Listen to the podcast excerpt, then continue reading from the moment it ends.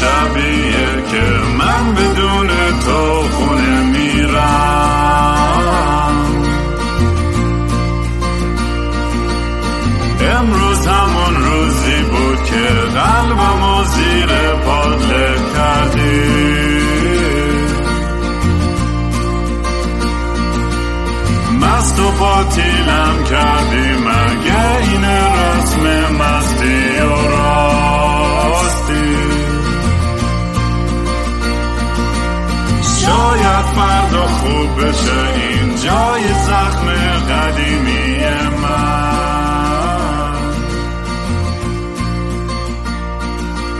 سلام دوستان من رام هستم و خوش اومدیم به برنامه مستی و راستی. برنامه ای که من معمولا توش کمی مست و یخت چت میشینم یا با خودم حرف می‌زنم یا مهمون خیلی جالبم. مهمون امروز یک متخصص آب و خاک و در مورد این بحث خیلی مهمی که این چند وقت خیلی مطرح شده می‌خوایم صحبت کنیم. ولی قبل از که مهمون برسیم مثل همیشه اگر دوست دارین کار من رو دنبال کنید توی social media با handle at Kingraam K I N G R A A M. این اپیزود تصویری نیستش فقط audio ه ولی اگه دوست داشتین اپیزودهای تصویری رو ببینید به youtube.com kingram می‌تونید سر بزنید. اگه دوست دارین پیغام شخصی من بدین که توی پادکست استفاده کنم یعنی همه رو که استفاده نکنم یعنی اونایی که شاید مرتبط باشن یا جالب باشن و ولی لینک تلگرام شخصی من است t.me slash m a s t y o r a s t y. اگه دوست داشتین یه کمک کوچیکی به پادکست کنید چون با این کمک شما فقط زنده است این پادکست من سپانسر و اینا فعلا قبول نمی کنم چون دوست ندارم از آزادی بیانم گرفته بشه. می‌تونید به gofundme.com slash kingram سر بزنید یا یه NFT برید بخرین از foundation.app slash kingram که با آرتیست های مختلفی که این پادکست رو گوش می‌کنن یا پیگیر موزیک هم هستن کار می‌کنم. همه پولا رو اونجا با اونا نس نس تقسیم می‌کنم. یه سری به خیریه میره. و اگه تیشرت دوست داشتین بخرین داخل ایران با اینستاگرام وحشی بای رام تماس بگیرین و خارج از ایران alangoo.com kingram. مهمون امروز دوست عزیزم مهیار که دانشجوی پی اچ دی تو حوزه آب و خاک از دانشگاه براونشوایگ آلمان. اتفاقا جوری که با مهیار وصل شدم خیلی جالب بود. من توی Discord اومدم یه message زدم توی Discord server خودم. در ضمن اونم لینکش معمولا هستش توی جای مختلف. اگه کسی دوست داشت عضو بشه Discord server ما رو. و از بچه ها پرسیدم کسی هستش که توی این حوزه می‌خوام یه پادکست ضبط کنم توی این حوزه آب و خاک و نیاز به کمک دارم که بعد یهو مهیار جوابمو داد و دیدم خود جنسه طرف. و با هم صحبت کردیم و دیدم نه این خیلی معلومات خیلی خوب و بالایی داره و خیلی هم شمرده و خیلی با حوصله همه چی نشست برام توضیح داد و ازش خواهش کردم که امروز بیاد اینجا برای ما بیشتر این بحث رو باز بکنه. چون فکر می‌کنم توی همینجور که دیدیم از اتفاقاتی که توی خوزستان افتاده و کلا توی دنیا این بحث بالاخره روز به روز داره داغتر میشه. من فکر کنم خیلی خوبه که بیایم با هم دیگه در مورد این موضوعات صحبت بکنیم. خلاصه خیلی خوش اومدیم ایار جون مرسی از رامین جون واقعا ازت ممنونم که من دعوت کردی تو این پادکست جذاب و پربیننده. من امیدوارم که این بحثی که امروز با هم دیگه باز می‌کنیم فقط یه شروع باشه. فکر می‌کنم که تو شاید اولین پادکست ایرانی هستی که اگه اشتباه نکنم راجع به آبیاری صحبت می‌کنی. یا وضعیت منابع آب. تا حالا حداقل می‌تونم اینو بگم که تنها پادکستی هستم که از دراگ و سکس و اینا حرف زدن زمان با آبیاری و هزار هیچی فکر نمی‌کرد. روز اول که شروع کردی هیچ فکر نمی‌کرد یه روزی راجع به منابع آبیاری. بلقا من فکر نمی‌کردم. خودم فکرشو نمی‌کردم موقع امیدوارم یه بحثی رو باز بکنه که بشه بعدا راجبش بیشتر بحث کرد. آدما یعنی این داستان ما بیاریم رو که بقیه بتونن راجبش صحبت کنن فکر کنن و چون این مسائل مسائلیه که همه با هم باید فکر کنیم و حلش کنیم بالاخره. من میگم مهیار بیا از اول داستان شروع کنیم. چون اون دفعه که با هم حرف زدیم خیلی خیلی خوب داشتی تاریخچه اصلا داستان آبیاری و اینا رو توضیح میدی که از قنات و اینا شروع شد و حالا من می‌دونی من تو این پادکست هم چند بار اشاره کردم به داستان انقلاب کشاورزی و ده, ده هزار سال پیش اینطورا که شروع شد حدودا ده دوازده هزار سال پیش. حداقل بر اساس اون چیزهایی که ما تا چیزهای تاریخی که ما داریم و شیفت زندگی هانتر گذری به زندگی بیشتر مزرعی و کشاورزی و سکونت در یه جا. حالا من بیشتر همیشه از جنبه خیلی جامعه شناسی و انسان شناسی اینا به بحثا نگاه می‌کردم. ولی هیچ وقت توی دیتیل علمی خود بحث کشاورزی و آبیاری اینا وارد نشدم. برای همین اگه دوست داشتی به نظرم از همون اول شروع کن تو و من هی اون وسط ها یه پارازیتایی میدم وقتی که سوالایی که برام پیش بیاد که بخوام بیشتر متوجه بشیم داستان چیه. آره دیگه خب داستان اینه که همونطور که گفتی واقعا از ما حدودا مثلا 11 هزار تا 12 هزار سال پیش حالا میگن 11 هزار 500 سال پیش انسانی که قبلش یعنی هوموسپینا شکار می‌کردن؟ یا یعنی خانوما آقایون جنس مرد و جنس زن می‌رفتن با هم یا شکار می‌کردن؟ یا معمولا آقایون شکار می‌کردن؟ خانوما کلکت می‌کردن یعنی جمع می‌کردن. اگه شاخه درختی بوده به دردشون میخورده یا بذری دونه ای رو زمین افتاده بوده ولی اینا بعدا بعد از یه مدت اینا به این نتیجه می‌رسن که یه سری بذرایی رو مثلا اگه درختها رو تکون بدن سال دیگه این درخته ممکنه یه سری بوتهایی سبز بشه اطرافش. ولی اینا حالت وایلد بوده یعنی وحشی بوده اتفاق میافتاده. بدون هیچ فکری پشت سرش. فقط این به این نتیجه بودن که میشه این اتفاق بیفته و ما سال دیگه برداشتمون بیشتر بشه. یعنی می‌رفتن محصول جمع کنن یا شکار کنن و این کارم انجام میده این اتفاقی که میفته اینه که مثلا 13 هزار سال پیش حدودن شروع می‌کنن به اهلی کردن حیوانات مثلا گوسفند رو شروع می‌کنن اهلی کردن. و اونجا میشه انگار آغاز کشاورزی که اگر ما دامداری هم بخشی از کشاورزی در نظر بگیریم.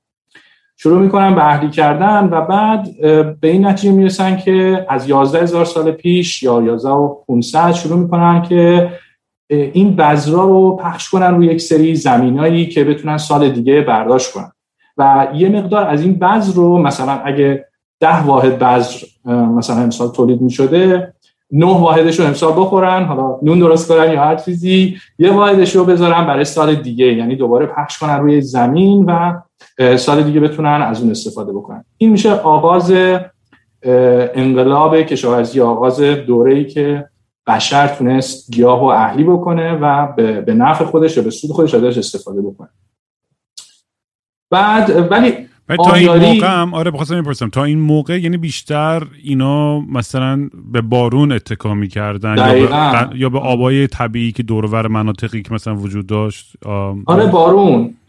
این این داستان بیشتر ببین این اینا معمولا توی مناطق تروپیکال وقتی که مثلا مناطق حاره‌ای که وضعیت بارندگی مناسب بوده معمولا آدما زندگی می‌کردن.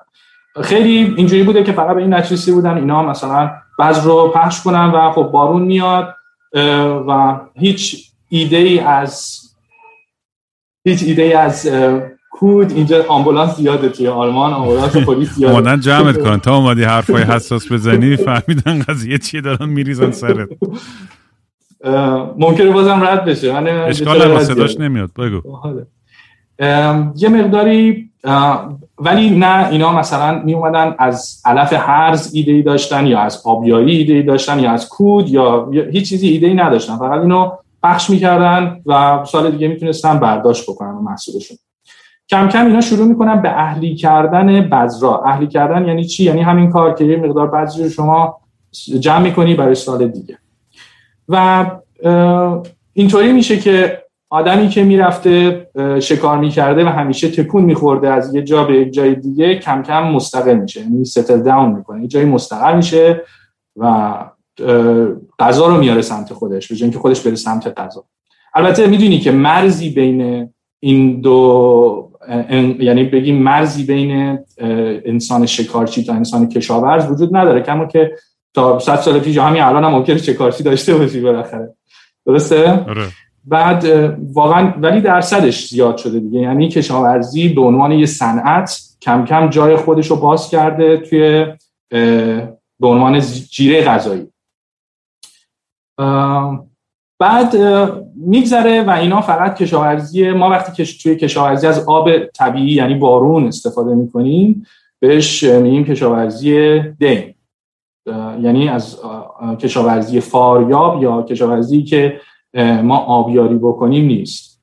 و تا فکر می‌کنم اولین شواهدی که پیدا کردن مثلا 5 6 هزار سال پیش بوده اولین شواهدی که پیدا کردن که انسان به این نتیجه می‌رسه که بایستی محیط رو برای رشد گیاه بهتر بکنه. بعضی مناطق خشک بوده مثل مثلا شمال آفریقا یا همین خاورمیانه خودمون عراق امروزی سوریه یا شمال آفریقا مصر.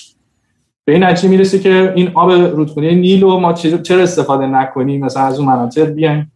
آره چون انگار قبلش می‌دونی من داستان رو دیگه همه خوندیم از از از. امپراتوری های قدیم و آزتکا و فلان حتی تو خاورمیانه حالا اینور دنیا که می‌رفتن کله آدم ها رو میبریدن و sacrifice قربانی می‌کردن با خداهایی که باعثن که تو رو خدا مثلا این این چی میگن این کشت ما یه چی یه کاریش بکنه بارون بیاد و فلان. یعنی اون هنوز تصورات خیلی این بود که وصل بود انگار به به الهیون. می‌دونی؟ بارون. آره دیگه دقیقا. بعد دعا می‌کردن و می‌خواستن. یعنی هنوزم هست. کلا آب به خاطر اینکه با زندگی همراه خیلی مقدسه دیگه یعنی همیشه. خلاصه این بوده که اینا این نتیجه می‌رسن که بخوان محیط رشد ریشه رو یعنی محیطی که گیاه رشد می‌کنه رو به این نتیجه رسیدن که اگر ما آب بدیم محصولمون بیشتر میشه. خب چرا آبم داریم؟ مثلا یه نیل یا رودخونه خیلی بزرگه. آب بدیم و محصولمون بیشتر میشه و از اونجا آب دادن یا علم آبیاری شروع میشه. مثلا 5000 سال پیش بودن 5 6000 سال پیش. که خب ایران هم جزو اولین کشورهایی بوده که آب می‌داده. بخاطر اینکه مناطق خوش بوده. توی اگر توی مناطق تروپیکال یعنی مناطق حاره‌ای بودین که بارون مثلا 2000 میلیمتر بارون میومد در سال. واقعا به این داستان فکر نمی‌کردی. اصلا محدودیتی نداشته و خب برای همین آبیاری توی این کشورهایی که خوش بودن توسعه پیدا کرد. پس اگه بخوایم آبیاری رو تعریف بکنیم تعریفش چیه؟ تامین کردن آب برای گیاه برای گیاهی که ما کشت می‌کنیم تامین کردن آب برای اینکه رشدش کم نشه به رشدی که ما دوست داریم برسه که بتونیم بهترین سود اقتصادی رو ازش ببریم. یه بخشیش با آب بارون تامین میشه بخشی از نیاز گیاه و یا بقیهش رو هر چیزی که با بارون تامین نشده و ما مجبوریم خودمون یه جوری شده بالاخره به این گیاه آب بدیم. که همون قنات و رودخونه و دریاچه و این چیزا بود اون اوایل دیگه. درسته؟ آره. دقیقا. که بعد اینا مثلا یاد می‌گیرن کانال بزنن یه جوری آب و جابجا بکنن و از این جور کارا دیگه درسته؟ چون تو تاریخ ها مثلا توی خیلی از سایت های چی میگن geological یا archaeological که نگاه می‌کنن باستان شناسی باستان شناسی خیلی هستش این علائمی که این کانال قدیمی که چه جوری irrigation system داشتن یا آبیاری می‌کردن و اینا. دقیقا.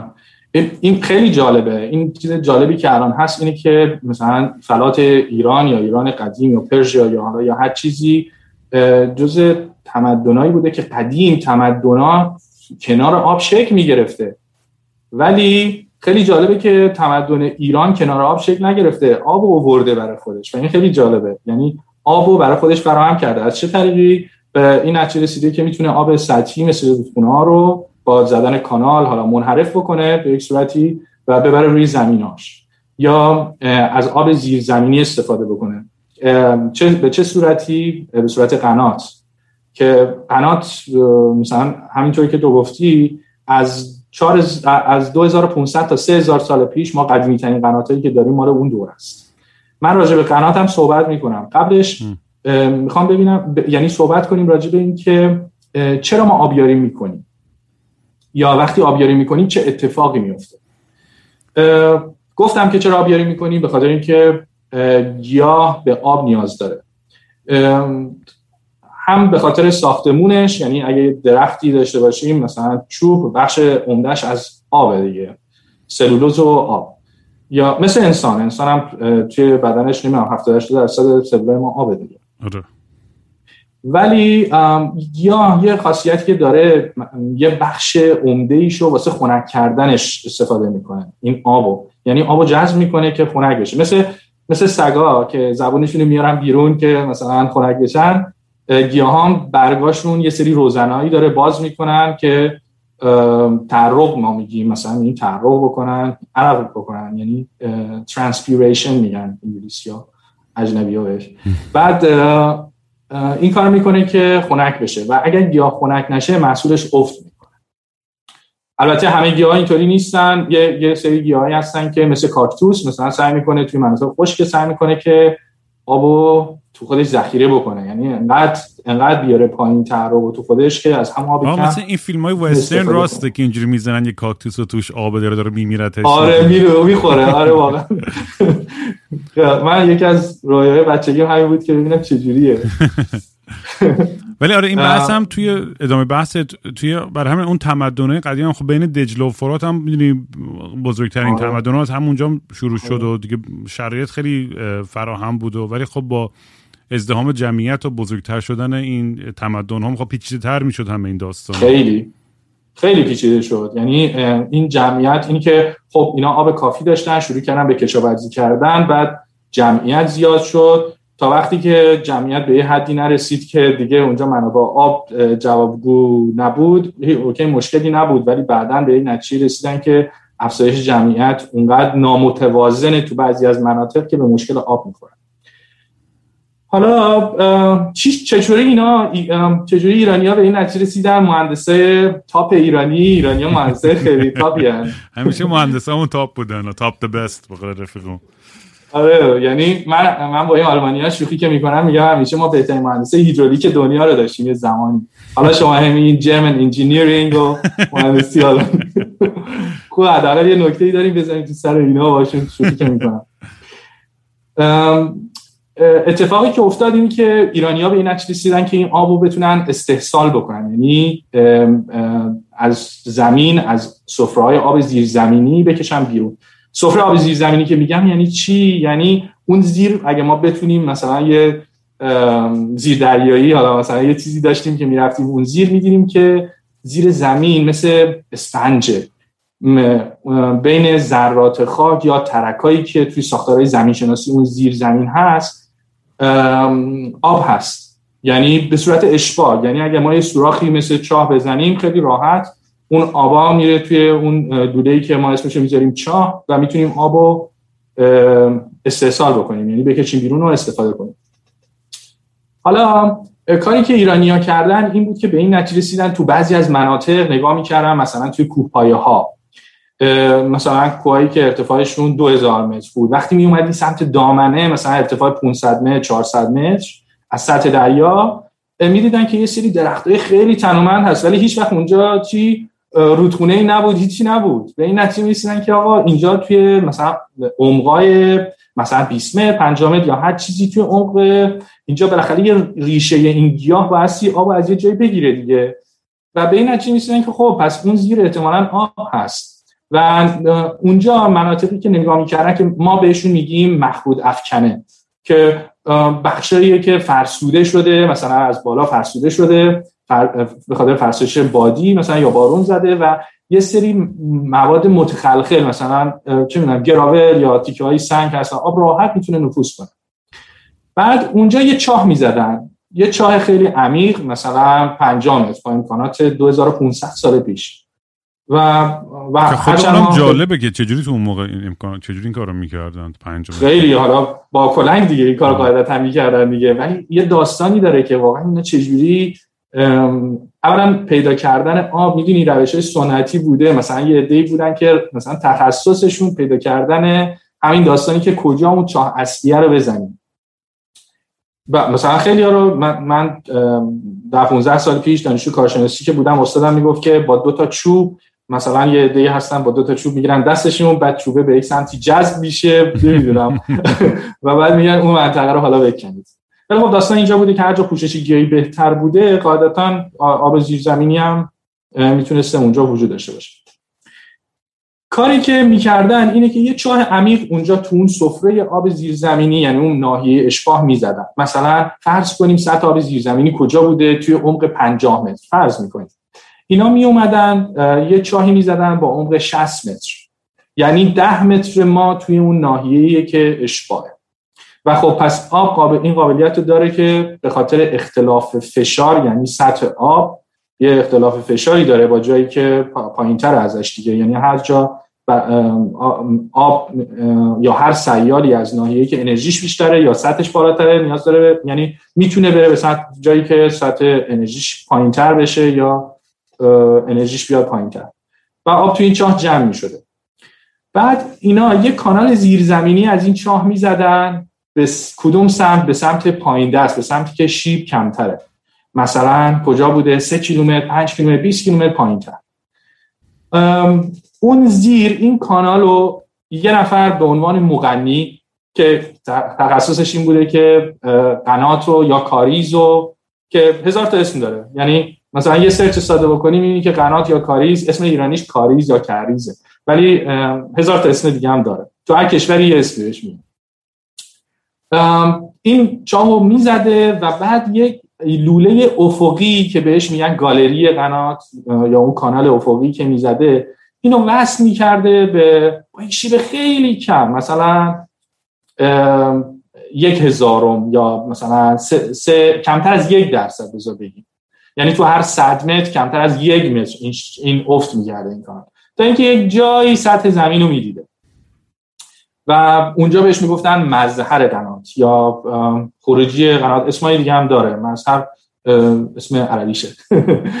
بعد کاری که می‌کردن اینه که یه سری چاهایی هم این وسط می‌زدن که اکسیژن برسه به اون مغنی که اون زیر داشته میکنده. مثلا هر سی متر پنجاه متر یه, یه سری چاهای دیگه می‌زنن که به اونا میگن میله قنات و اکسیژن می‌رسیده نور می‌رسیده و این موادی که میکندن رو می‌تونستن خارج بکنن.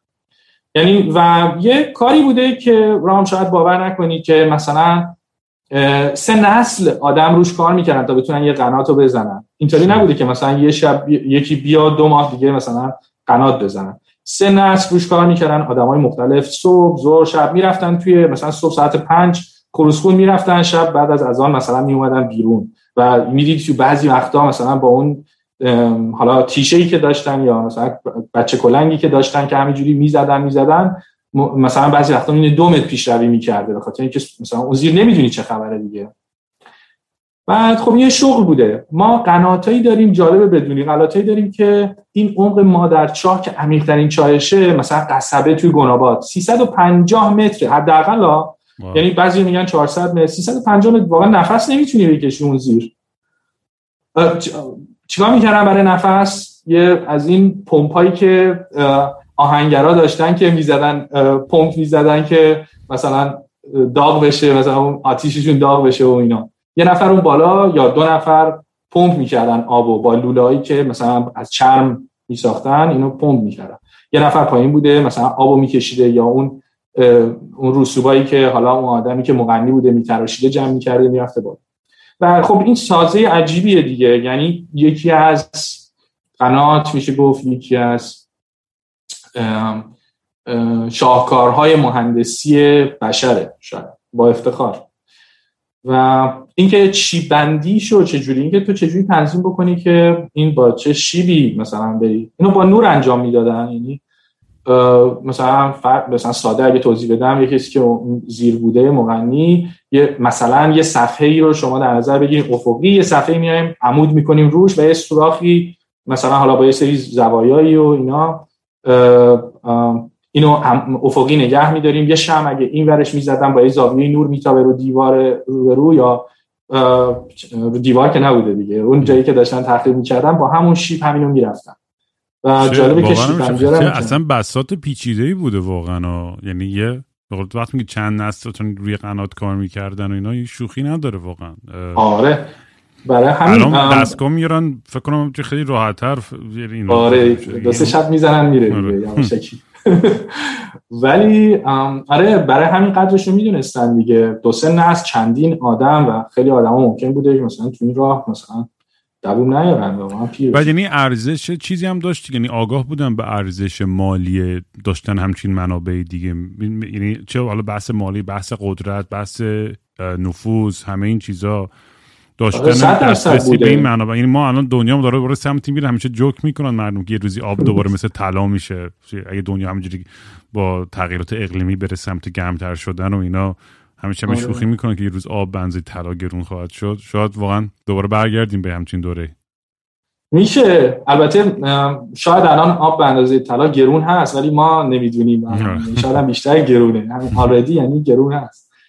آره بالاخره آب مایه قدرت بوده اون موقع. یعنی کسی که البته می‌دونی که بیشتر این قنات ها اشتراکی بوده. یعنی چند تا کشاورز چون هزینه خیلی زیادی داشته یا و کار خیلی زیادی میبرده نمیصرفیده که یه آدم این کارو بکنه. ولی خب یه, یه مثلا یه روستا دو روستا در دوازده نفر دور هم یا در دوازده گروه مثلا بهتر بگیم دور هم جمع می شدن و تصمیم می گرفتن فلانجا قنات بزنن و بعد خب کشاورزیشون یعنی عایداتشون محصول کشاورزیشون بیشتر می شد اتحاد آدما به اتحاد آدما کمک می‌کرده ولی خب جنگ هم ممکن بوده یعنی دعوا به خاطر قدرت این که هر کسی که قنات داشته خب آب داشته کسی که آب داشته پولدارتر بوده و خب زور بیشتری داشته کسی که پول داشته و یعنی دقیقا مثل الان سیستم الان بوده قاعدتا.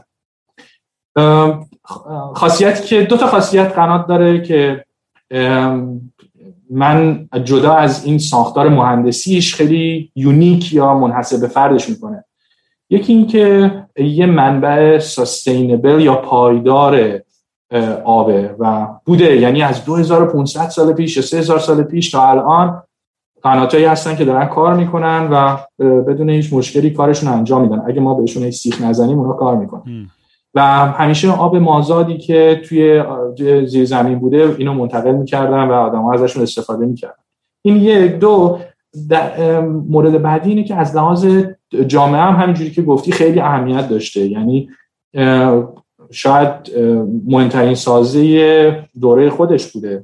اینکه آدما کنار هم میشستن اگر مشکلی بوده اینا با مشارکت هم حل می‌کردن. یعنی گروه های اجتماعی کوچیک شکل می‌گرفته هول و حوش مسئله آب. و خب از این نظرم خیلی خیلی های اهمیت دیگه. آره. بعد خب همجور جلوتر که اومدیم بعد از قنات بیشتر رفتیم سمت اه، اه، کی بیشتر وارد این داستانه مثلا سیستم های آبیاری بعدی شدیم که ببین اصلا بگیم زمان اون زمانی که قنات بود سیستم های آبیاری چجوری بود؟ اصلا سیستم آبیاری چیه؟ سیستم آبیاری یعنی یه روشی که انسان یا مهندس پیدا می‌کنه که بتونه آب رو توی مزرعه پخش کنه به بهترین شکل به, به شکلی که بتونه ازش بهترین محصول بگیره بهترین پخش رو داشته باشه الی آخر اون زمان لوله و اینا که نبوده که اینا بهترین کاری که می‌تونستن بکنن اینه که منحرف بکنن. اون کسی که اون زمان این کار رو انجام می‌داده به اسم به آبیار امروزی بوده یا اون زمان بهش می‌گفتن میراب. که آبو پخش می‌کرده توی زمین. میرابم، یه یه full-time job بوده شغل شغل 24 ساعته بوده. یعنی مثل پزشک یا مثل مثلا مثل یه مهندس کارش این بوده. یعنی مردم بهش پول می‌دادن یا مثلا هر سال از آیدیشون بهش می‌دادن که این این کارو براشون انجام بده. آبو پخش کنه مثلا. چون هر کسی داشته. اینجوری میشه تو ایران. من تو باغ و اینا اون یه ساعته خاصی بود که آب پخش می‌شدن به هر باغ آره. دیگه. آره دیگه. دقیقا همونه دیگه. دقیقا این, این بوده که می... خیلی جالبه این سیستم پخش اتفاقا را اینی که اینا از یه واحدی مثلا از فنجون واحد فنجون استفاده می‌کردن. یعنی می‌دونی ساعت آبی داشتن. مثل ساعت آفتابی که مثلا کار می‌کرده اینا ساعت آبی داشتن. اینجوری بوده که ساعت آبی یه ظرف بزرگ آب رو در نظر بگیر توش یه کاسه میذاشتن کاسه مسی یا برونزی مثلا. بعد کف این کاسه سوراخ بوده یه میلیمتر دو میلیمتر مثلا یه سوراخی میذاشت. این این کاسه رو میذاشتن تو این ظرف بزرگه آب بعد آب آروم آروم شروع می‌کرده دیگه. حالا کاسه هر چقدر سنگین بوده حجم کاسه چقدر بوده؟ آب شروع می‌کرده به رفتن پر کردن این کاسه. و اون یه تایمی داشته بهش میگن یه فنجون. یه تایمی داشته مثلا هفت و نیم دقیقه 15 دقیقه 18 دقیقه. از قنات تا قنات از شهر به شهر. مثلا توی یزد یه چیز بوده مثلا هفت و نیم دقیقه بوده. توی مثلا جنوب خراسان مثلا گناباد مثلا 18 دقیقه بوده. ولی یه وجه مشارکت یعنی اشتراکی که اینا داشتن اینه که همه این فنجونا بایستی در, در یه عددی ضرب بشن. همون 24 ساعت روز خودمون می‌شده که خیلی بامزه است. این ساعت آبی بوده. آره. چون به نتیجه رسیده بودن ساعت مثلا ساعت شنی دقیق نیست اون زمان و ساعت آفتابی خب طول شب نمی‌تونستن استفاده کنن دیگه. یعنی دقیق ترین ساعتی بوده که ساعت آبی رو ابداع کردن.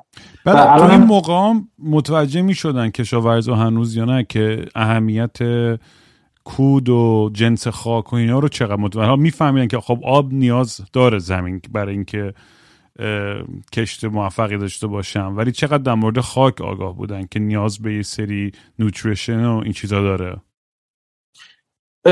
این که اینا آیا مثلا از کود استفاده می‌کردن؟ قاعدتا ممکنه به مرور زمان به این نتیجه رسیده بودن که بعضی از خاکا کیفیت بهتری داره مثلا از لحاظ مواد غذایی غنیتره و می‌دونید کشاورزای ما کلا آدمای فوق العاده باهوشی هستن. یعنی اون فیلینگی که یعنی اون حسی که دارن حسای خیلی قویه. مثل ما ما معمولیت مثلا بعضی آدم‌ها اگه صحبت بکنیم میگن من حس شیشم هم قویه.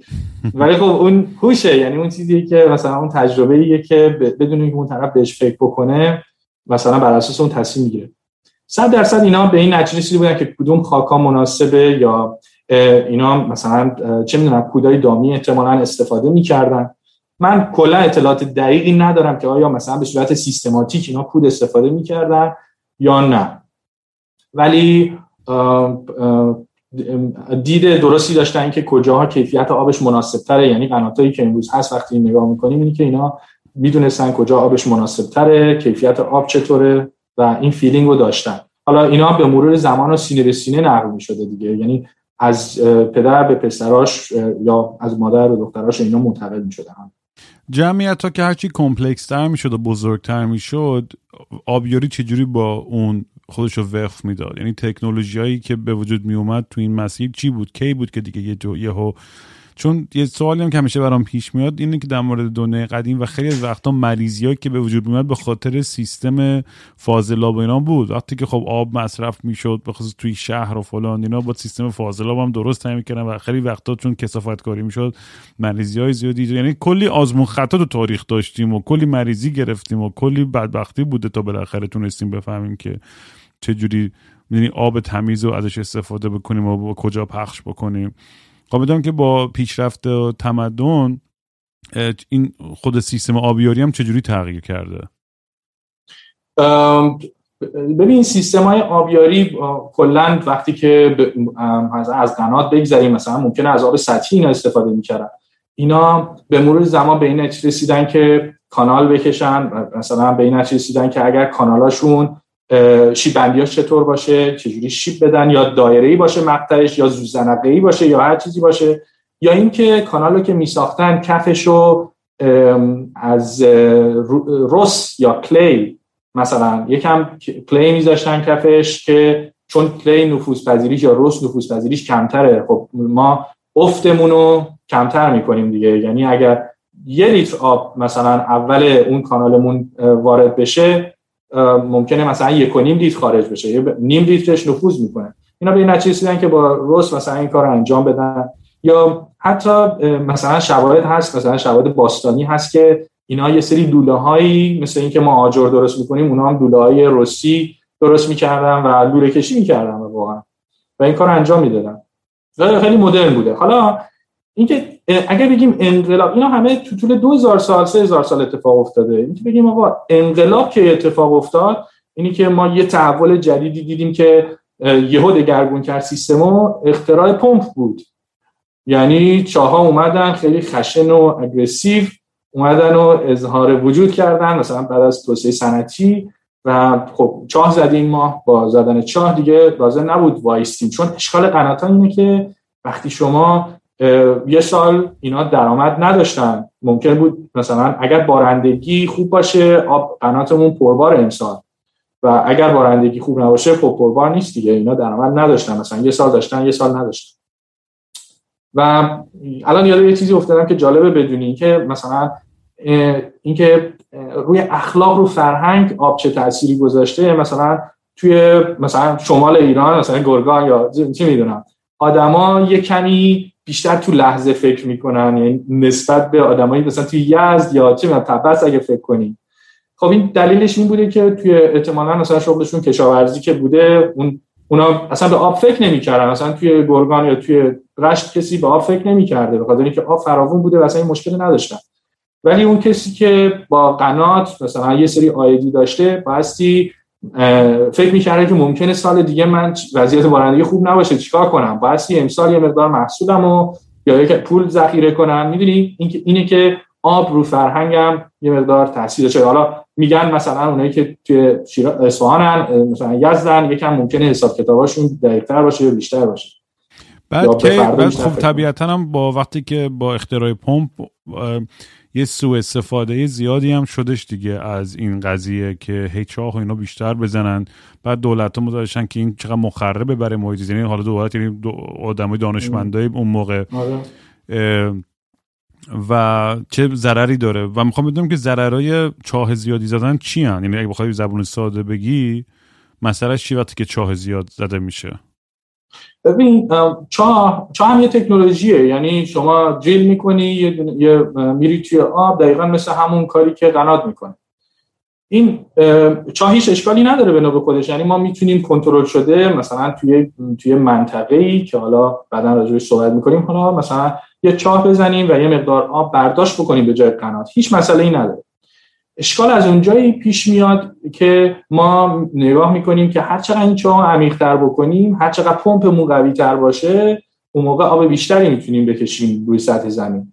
و اگر انرژی که مثلا توی منطقه مثل ایران تقریبا مجانیه مثلا ارزونه مثلا محدودیت هم نداریم. یعنی دلیل نداره که بهش فکر کنیم. اشکال از اونجایی پیش میاد که ما فکر می‌کنیم هر چقدر پمپ بکنیم آب هست و به این اصلا فکر نمی کنیم که آیا سال دیگه دو سال دیگه یا 20 سال دیگه بازم آب هست یا نه. و ما over exploit می‌کنیم یعنی بیش از حد انگار دیدی میگن رس زمین رو می‌کشی یا رس یه چیزی رو می‌کشی. یعنی انقدر از این زمین ما آب می‌گیریم که چه اتفاقی میفته زمین منافذی که قبلا پر بوده. شروع می‌کنه به خالی شدن به مرور زمان خالی میشه و اون منافذ خشک میشه کلا و بعد نشست می‌کنه. کما که یکی از مشکلاتی که الان ما داریم اینه که زمینامون توش داره چاله های خیلی بزرگ که میگن فروچاله یه سری چاله های خیلی بزرگ مثلا چه می‌دونم قطر سیم پنجام داره به خاطر اینکه یعنی درست میشه دیگه اینا به خاطر اینکه هی داره نشست می‌کنه زمین ها یعنی ارتفاعش کم میشه. حالا اشکال از این بیش از اندازه برداشت کردن توسط چاهه و یعنی خب خود چاه که مثل هر تکنولوژی دیگه میشه ازش درست استفاده کرد می‌دونی مثلا برای اینکه بگم مثلا نشست خیلی خیلی پدیده هارش و خطرناکیه این نشست. یعنی یه پدیده خیلی ساده ای نیستی که ازش عبور بکنیم برای اینکه یه فرایند برگشت ناپذیره. یعنی یه فرایندی که یک بار در طول تاریخ اتفاق میفته و تموم میشه. یعنی شما نمی‌تونی یه زمینی که نشست کرده رو دوباره نمی‌دونم فوت بکنی یا یک چیزی بذاری که دوباره برگرده مثلا. مثل اسفنجی که شما تو دستت فشار میدی ولی وقتی دستتو باز می‌کنی دیگه بر نمیگرده به اون حالت. یعنی شکل می‌گیره. الان مثلا توی ایران به صورت متوسط مثلا 35 تا 40 سانتی متر ما هر سال داریم نشست می‌کنیم توی دشتامون یعنی مثلا اگه با با ماهواره اندازه گیری بکنیم مثلا ارتفاع سطح زمین رو هر سال ما داریم میریم پایین تر پایین و پایین تر که خب اینا می‌تونیم راجبش صحبت بکنیم که چه ضررایی داره. این که کشاورزا صحبت بکنیم میگن مثلا چاه من لوله زایید. مثلا زبون مثلا آمی در صورتی که اون لوله نمیزاد اون زمین داره نشست می‌کنه اون لوله ای که توی چاه گذاشتن چون وقتی چاه حف می‌کنن برای اینکه اون رسوبات اطراف چاه نریزه چاه پر نکنه یه سری لوله میله‌ای بزرگ می‌ذارن و اون لوله ها می‌زنه بیرون. مثلا توی خیلی جاها می‌بینی یه متر دو متر لوله زده بیرون و این نشون میده که نشست کرده. خیلی غم بعد خب با توسعه تکنولوژی و بزرگتر شدن و پیشرفته تر شدن تمدن ها پیچیدگی ها مسائل جدیدی که مواجه باش می‌شدن کشاورزا چیه تو این پروسه؟ یعنی الان ما قنات داشتیم بعد چاه زدیم بعد دیگه کم کم سیستم های بارون هم که بود بعد irrigation و این چیزا یعنی irrigation رو چی میگم flood draining بود اون, اون, سیستم آبیاری دیگه ای. ببین کلا خب ما گفتیم که ما اومدیم تا چاه دیگه که چجوری ما اگر ما بخوایم مثلا بخش آب رو به چند بخش تقسیم کنیم یکیش بخش تامین آبه که میشه چاه آب زیرزمینی بارون آب سطحی مثلا مثل رودخونه ها و اینا. یه بخشش انتقال آبه که حالا ما منبع و شناسایی کردیم که کجا آب هست. حالا اینو چیزی منتقل کنیم؟ توی زمینمون که بتونیم کشاورزی بکنیم. یه بخشش کاربرد یعنی اپلیکیشنه. یعنی چجوری ما این آب رو روی زمینمون پخش کنیم. که خب راجع به همه اینا داستان هست. اینی که راجع ما بیشتر الان راجع به چاه و تامینش صحبت کردیم. راجع به دلیوری مثلا دلیوری اگه صحبت بکنیم اینی که چجوری آب رو از اون منبع بیاریم سر زمینمون. مثلا با لوله می‌تونن این کار انجام بدن. مثلا بخشی که یعنی مدرنیزیشن چجوری اتفاق افتاد؟ اینی که اینو با لوله منتقل کنن که آب نه نفوذ بکنه. یعنی ما آبمون رو از دست نده. آبی که انرژی براش مصرف کردیم نه نفوذ بکنه توی زمین نه تبخیر بشه. چون آب وقتی توی کانال طبیعی بدون هیچ پوششی منتقل می شده هم نفوذ داشتیم هم تبخیر. و اینو با لوله منتقل می‌کردن یا کانال های سیمانی و اینطوری اتفاق افتاده. از لحاظ تکنیکال دیگه یعنی ولی خب شیوه های مدیریتی مختلف هم بوده. مثلا اینکه بهترینش اینه که بهش میگن آن دیمند یعنی اینکه بهترینش این اتفاقی تو شهرها میفته شیر آب وا کنی هر وقت می‌خوای یا کشاورز شیر آب وا کنه یه مقدار آب بر اساس یه حجم ثابت یا حجمی که اون کشاورز حق داره استفاده بکنه برداشت بکنه و شیر آب ببنده. این به زبان ساده اینه. بهش میگن آن که حالا انواع مختلفی نداره. حالا وقتی میاد روی مزرعه تکنولوژی با ما چیکار کرد؟ گفت ما اگر یه واحد آب داریم یه متر مکعب آب داریم اینو چجوری پخش می‌کنیم؟ شیوه های مختلف. قبلا تو طول تاریخ اینا رو ما فقط روی سطح آب پخش میگردیم یعنی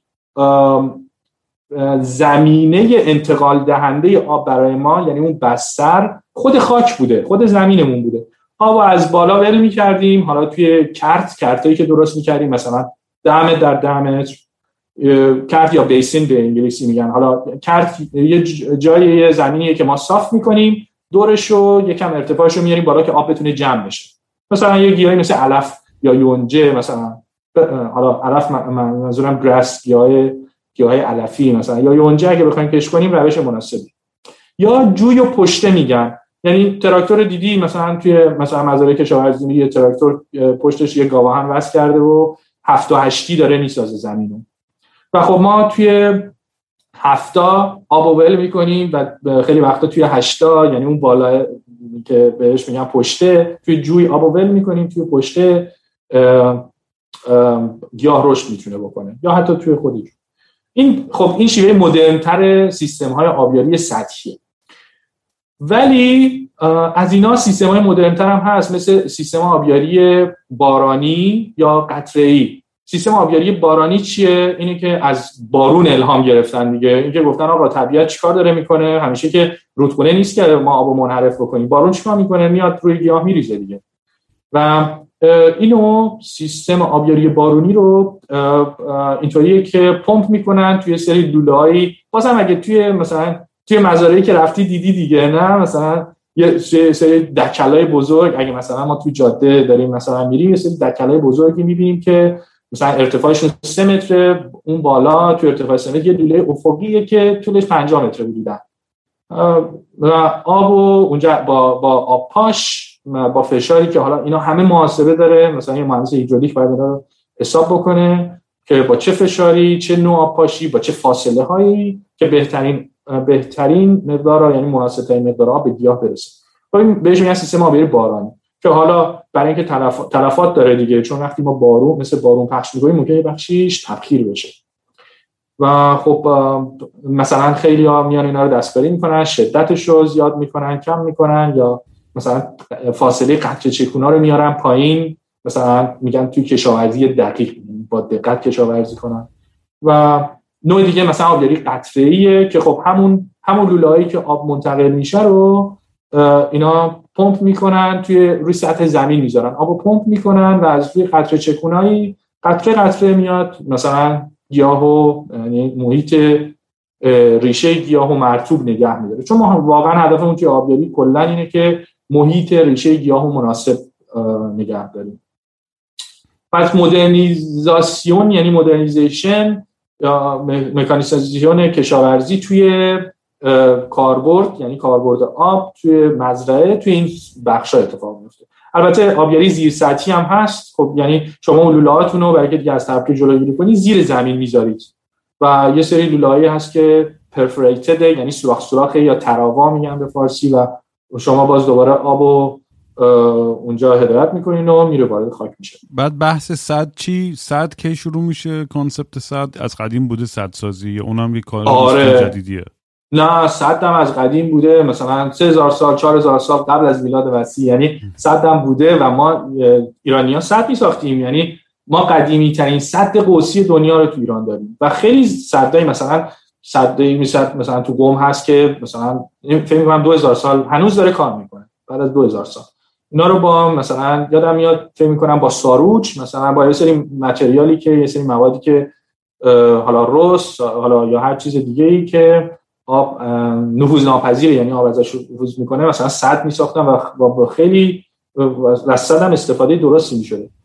ولی داستان چهار که خب از مثلا 60 70 سال پیش شروع میشه. داستان صدام از همون چه می‌دونم 70 80 سال پیش مثلا صد مثلا هوور که دیگه شاهکار مثلا تو می‌دونی تو آمریکا دیگه نه؟ صد هوور هوور آره. که مثلا فکر می‌کنم مثلا 70 80 سال پیش 1930 و خورده 5 6 مثلا شروع کرده به کار کردن. این که دیگه صد کم کم صد تبدیل میشه به یه پرستیژ دیگه. مثلا مثل ساختمون های بلند تو یعنی یه نماد توسعه است. یعنی اون چماقه است که بزنیم تو سر بقیه بگیم که ما یه جامعه توسعه یافته ایم. خب اینا بحث خب میگم یه بحثی برای منم خب جالب بودن دوست داشتم بهش برسیم. همین بود که مسئولیت دولت مردان و کسانی که توی قدرت بودن در مورد حفظ کردن این منابع در مورد پخش و پلا کردن درستش در مورد سیو کردن برای نسلهای بعدی و چه چیزایی باعث میشه که یه سری کشورها انقدر پیشرفت بکنند و انقدر با دقت و با علم درستی به این زمینه و این حوزه توجه می‌کنن و رسیدگی می‌کنند و یه کشورهای دیگه ای خب به خاطر سوء مدیریت یا اختلاس یا هرچی اینقدر پرت میشه. یعنی دور میشن از اصل قضیه. آره. همین مدیریت ببین من مثلا به یک به عنوان یک کسی که فکر می‌کنم راجع به آب مثلا بیشتر راجع به خاک البته جدیدن فکر می‌کنم ولی راجع به آب که فکر می‌کنم ته هر داستانی رو یعنی نخو شروع می‌کنم گرفتن نخ کاموا میرم به تهش می‌رسم می‌خوره به مدیریت نادرست. حالا اینی که و با هر کسی هم صحبت می‌کنم یعنی ماها من فکر می‌کنم اگه ما روی یک نقطه مثلا با هم دیگه اشتراک داشته باشیم همه ما اینی که مدیریت چه کارهایی که نمی‌تونه بکنه. ببین مثلا یه مثال برات بزنم. اینی که توی اگه بخوایم عدد بگیم یکم جذابتر و بامزه‌تر باشه اینی که 400 میلیارد متر مکعب آب ما بارندگی توی ایران داریم مثلا. اگه بگیم مثلا 4 بگیم 413 بار 400 بار. اگه بگیم وقتی که این بارون میاره تو کل کشور حالا مثلا یک جایی مثل کبیر شهداد 60 میلیمتر 50 میلیمتر مثلا مرکز ایران که خشک 50 میلیمتر بارندگی داریم یه جایی مثل بندرانزلی 1000 میلیمتر و بیشتر مثلا یه جایی بارندگی داریم. ولی به صورت متوسط تو کل ایران اگه همه جا رو جمع بکنیم 250 میلیمتر بارون میاد روی سطح زمین تو ایران.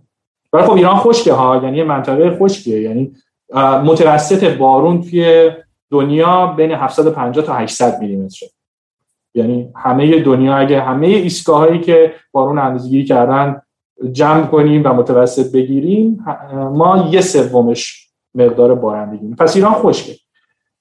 اگر ولی اگر ما بگیم از این 400 میلیارد متر مکعب آبی که ما به صورت بارون داریم بگیم مثلا 70 درصدش اصلا تبخیر میشه از دسترس ما خارج میشه حدودا حدودا مثلا 100 130 میلیارد متر مکعب.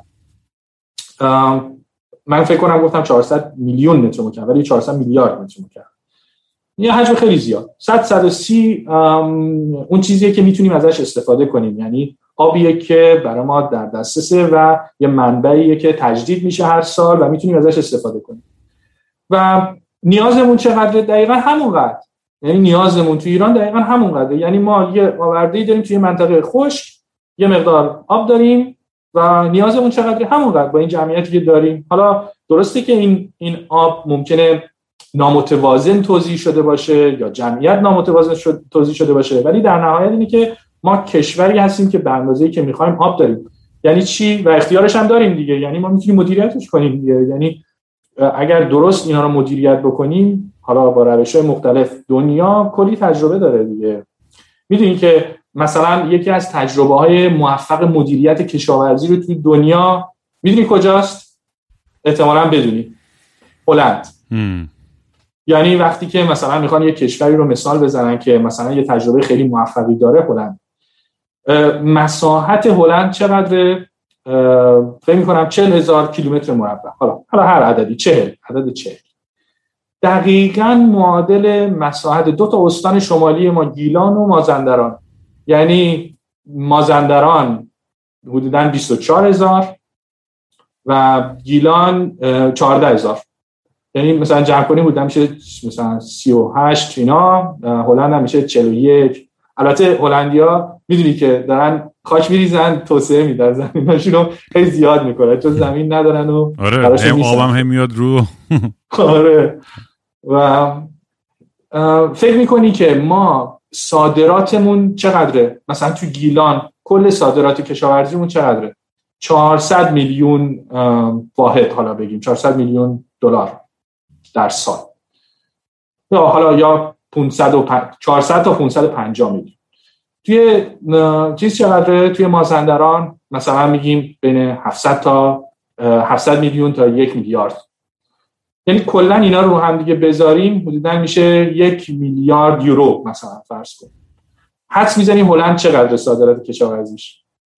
بیشتر از 100 بیلیون یورو یعنی 100 میلیارد. یعنی 100 برابر 100 برابر این دو تا استان ما فقط. یعنی یک کشور کوچیک رتبه یک کشاورزی اروپا و رتبه دو کشاورزی دنیا بعد از آمریکا. حالا آمریکا مزرعتش فکر می‌کنید چقدر نسبت به هلند؟ چند برابر بیشتره؟ نمی‌دونم مثلا 60 برابر بود بیشتر باشه دیگه. آره زد 5 کن. 270 برابر. یعنی آمریکا با اون مساحت خب رتبه یکه که بودن مثلا فرض کن 112 115 16 بیلیون یورو مثلا میلیارد یورو. و بعدش هلند یک کشور کوچولو که اونجا خب چی میشه؟ هلند هلند میشه بعد ایران. میشه خوزستان. این داستان ها یعنی می‌خوام به اینجا برسیم حالا هنوز زود تو بحث اگه می‌خوای هنوز حرف دیگه است. ولی واقعا تای بحث می‌خوام یه جوری برسم به اینکه چه گوهی زده شده که آره. به این وضع اومدیم امروز. آره اینه همین من تای هر داستانی رو که بخوام بگم اینه که ببین مثل دومینو میمونه هر چیزی که تو دنبال می‌کنی. مثلا از یه نقطه نقطه یک میری به دو سه چهار پنج. این دومینو محاسبات اشتباه مدیریتیه که ما رو در نهایت یه کشوری که مثلا درسته توی ناحیه خشکیم اصلا خاورمیانه کلا خشک اطراف ما همه خشکن. ولی خب ما یه کشور بزرگیم. مثلا یک توی همیشه توی جغرافی میخوندیم بچه بودیم. یک میلیارد یک میلیون و 648 هزار و 200 خورده ای کیلومتر مربع مساحت ایرانه. یه عالم مرز آبی داریم. و یه عالم آب داریم الان گفتم دیگه یعنی ما مقدار آبمون مساوی نیازمونه. درست. اینکه چی میشه که حالا ایران به خاطر اشتباهات محاسباتی که انقدر گسترده است رام یعنی اگر بشینیم چه می‌دونم ده ساعت کما اینکه بحث می‌کنن تو خود ایران کارشناسا بحث می‌کنن اینکه چی ارومیه چی شد؟ اونجوری شد. مثلا دریاچه بختگان چی شد؟ خشک شد. هامون چه چرا اون اتفاق براش افتاد مثلا؟ یا بختگان کامل خشک شده؟ آره به سلامتی. نه بابا من بچگیام اونجا کمپینگ رفته بودم. خب یه تالابه ببین ماها ببین ماها خیلی راحت میگیم خشک شده. خب okay. مثلا خشک شد. مثل توی اپیزود آخرت می‌گفتی که اون رئیس مرد خب اوکی. فردا چیکار کنیم؟ مثلا این جلسه رو. می‌دونی؟ ماها اینقدر دیگه. ولی این خوش شده یعنی یه دنیا اتفاق. یعنی که می‌دونی مساحت بختگان 140 هزار هکتاره. مساحت این دریاچه این عضو می‌خوام. این تالاب حالا. و اگر بگیم مثلا تالاب عمقش دو متره دو متر سه متر حالا مثلا 6 متر حالا کمتر. ببین چه حجم آبی خوش شد. در این مساحت بکن. و برای اینکه بگم 140 هزار هکتار یعنی چقدر مثلا زمین فوتبال هفت دهم هکتاره. اندازش مثلا یه زمین فوتبال 5 متر مثلا حدودا 5 متر 70 متر عرضش و 100 متر 120 متر طولش. یعنی 200 هزار زمین فوتبال یعنی وقتی میگیم 140 هزار هکتار. 200 هزار زمین فوتبال خوش شد. یعنی چی؟ یعنی جایی خیلی وحشتناکه اصلا باورش آره، نمیشه همش آره واقعا خیلی ترسناکه. یا گاهخونی اینکه مثلا بعضی اشتباهات مهندسی بدون حساب کتاب مثلا مثلا زایندرود و مثلا حوزه آبی زایندرود خب زایندرود پر پر آب بوده مثلا رودخونه. و خب مثلا اطرافش آدما زندگی می‌کردن یه ناحیه توریستی بوده مثلا روش پل یعنی 33 پل زدن روش دیگه. ببین چقدر بزرگ بوده. حالا ما اینا رو دیدیم همه رو دیگه. ولی شاید یه زمانی صحبت بکنیم بگیم که مثلا 50 سال دیگه بچه‌هامون صحبت کنن بگن که اینجا یه 33 پلی بود مثلا. ولی اینکه توسعه نامتوازی مثلا رشد جمعیت زیاد شده یه سری صنایعی که آب زیاد مثلا فولاد مبارکه اصفهان مثلا یه سری صنایعی که آب زیاد میبرده یا مثلا کشاورزی رو توسعه دادن آب کم اومده. بعد گفتن چیکار کنیم؟ آب کم اومد. بریم از زاگروس مثلا تونل کوهرنگ یه تونلیه حالا تونلی ساختن خیلی هم از لحاظ مهندسی باحاله. مثلا اونجا آب بیاریم که زایندرود رو مثلا یکم این آب رو تامین کنیم. بعد چه اتفاق افتاده؟ به جای اینکه اون آب رو تامین کنن باز دوباره اینجا توسعه پیدا کرده. کشاورزی توسعه دادن؟ یعنی آب تامین کرده بودی که جبران بکنیم اون افت رو باز دوباره توسعه دادیم. می‌دونی می‌دونی واقعا این یعنی هم ناراحت کننده هم جالب جالب این بحث واقعا. و خب این روزا کاوه مدنی و رفیقمون خیلی توی اخبار اومده جای مختلفی حرف زد و اون که کاملا مقصر و مسئولین می‌دونه و آمار ارقامی که میگفتش اینا من برام خیلی جالب بود. من اصلا کلا نمی‌دونستم 90 درصد آب ما برای کشاورزی استفاده میشه توی ایران. آره. این خیلی رقم نمی‌دونم تو کشورهای دیگه همین رقمش انقدر انقدر بالاه یا یا نمی‌دونم. و ولی دام نیست رقم دقیقش ولی از این 90 درصد هم یه درصد خیلی گنده تریچ اصراف می‌شد ظاهرا. آره دقیقا. ببین ما درسته 90 درصد آب حدود 90 درصد آب کشاورزی ببین حالا ما میگیم 90 درصد ولی واقعا مشکلی که تو ایران هست ما آمار آنچنانی نداریم که دقیق بگیم چقدر. و خب یه اشکاله. توی هیچ داستانی ما اونقدر دا، یعنی دیتا یا میجرمنت یه چیزی که دقیق بگیم چه اتفاقی داره میفته نداریم. ولی ما حدودی حالا صحبت می‌کنیم ولی حدودی خیلی پرت نیست. 90 درصد آب ما توی کشاورزی مثلا 7 درصدش توی بخش شربه که آب حالا با ارزشیه مثلا یه دو سه درصد هم توی صنعت. ببین راندمانی که ما از این آب استفاده می‌کنیم و اینو می‌خوام بهت بگم این سوالی که پرسیدی اینه که نه ما پنجمی ششمی کشور نمی‌دونم. یا همچین عددی زیر top ten یم از که کشاورزی فاریاب یا irrigation داریم. نه کشورهای این کار رو معمولا نمی‌کنن. ما ببین مثلا خب آبیاری می‌کنیم دیگه. یعنی ما قاعدتا نباید آبیاری بکنیم. بایستی یه سری راهکارهای دیگه ای داشته باشیم. یا حالا اگر آبیاری می‌کنیم محدودتر باشه. یعنی چی سوال می‌کنیم دامینو افکتی که خوزستان به این روز اومد یعنی از یه دوره مثلا تصمیمات بدی گرفته شده بعد و دیگه هم هی اینا رو هم دیگه کامپاوند شدن که به این آره. وضعیت امروز تو و حالا در چیزی که برداشتی من کردم اینه که این اتفاق هم حالا حالا درست به هم نخواهد بود. اتفاق نیست که یه شب بشه یه معجزه کرد و اینا. یه شبه اتفاق نیفتاده. ببین ما رامین چاه زدن و از قبل از انقلاب شروع کردیم. خیلی از دشتای ما قبل از انقلاب ممنوعه شده بوده. دشت مشهد دشت رفسنجان خیلی از این دشتا قبل از انقلاب ممنوعه شده. دشت ممنوعه یعنی چی؟ یعنی دیگه به شما دولت یعنی سازمان آب حالا متولی آب به شما اجازه نمیده که اونجا چاه بزنید. این دشت ممنوعه بوده. یعنی چی؟ یعنی ورودیمون کمتر از خروجیمون بوده. انقدر برداشت می‌کردیم که هر سال یه متر دو متر آب افت می‌کرده. یعنی این داستان داستانی نیست که یه شبه به وجود اومده باشه یا به یک نظام یا به یک جایی مثلا به یک شخصی مربوط باشه. یه یه داستانیه که سابقه طولانی مدت داره ولی اشکالش اینه که کسی اینو حل نکرده. یعنی راه حلا همه دو روزه یعنی دو, دو روزه سه روزه دو ساله سه ساله. در صورتی که مشکلات منابع آن مشکلاتی هستند که 50 سال 40 سال زمان می‌بره که شما صبور باشید مثلا این مشکل رو حل کنید. کاری که ما کردیم اینه که مثلا اینکه سر درد می‌کنه مسکن. سری یه جایی سرمون درد می‌کرده مسکن خوردیم. یعنی این سندروم یعنی سیندروم یا سندروما رو مثلا ما علائم فقط خاموش کردیم. ولی دلیلش رو نرفتیم پیدا کردیم که سر درد می‌کنه. شاید عینک نمی‌زنی یا شاید چه می‌دونم زیر کولر میخوابید شبا معمولا.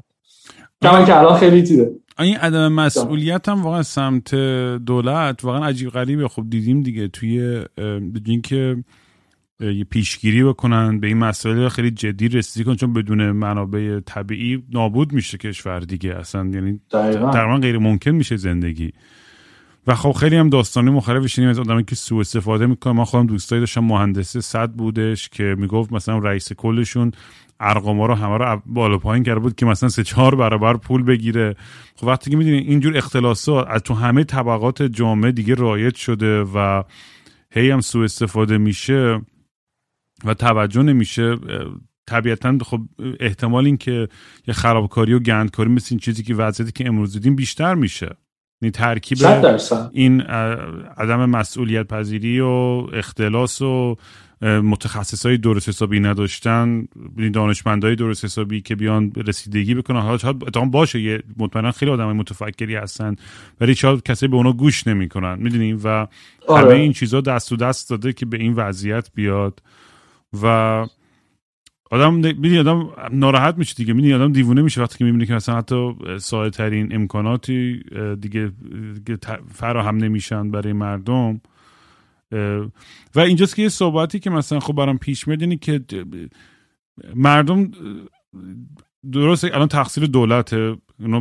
گوه کشوندن همه چی ولی الان قدمایی که مثلا مردم می‌تونن وردن آیا میشه مثلا یه یه یه ادویکیشن ایجاد کرد که آقا بگیم این این تصمیم رو فعلا کوچولو کوچولو همه خودشون شروع کنن برای پیشگیری یا بدتر شدن؟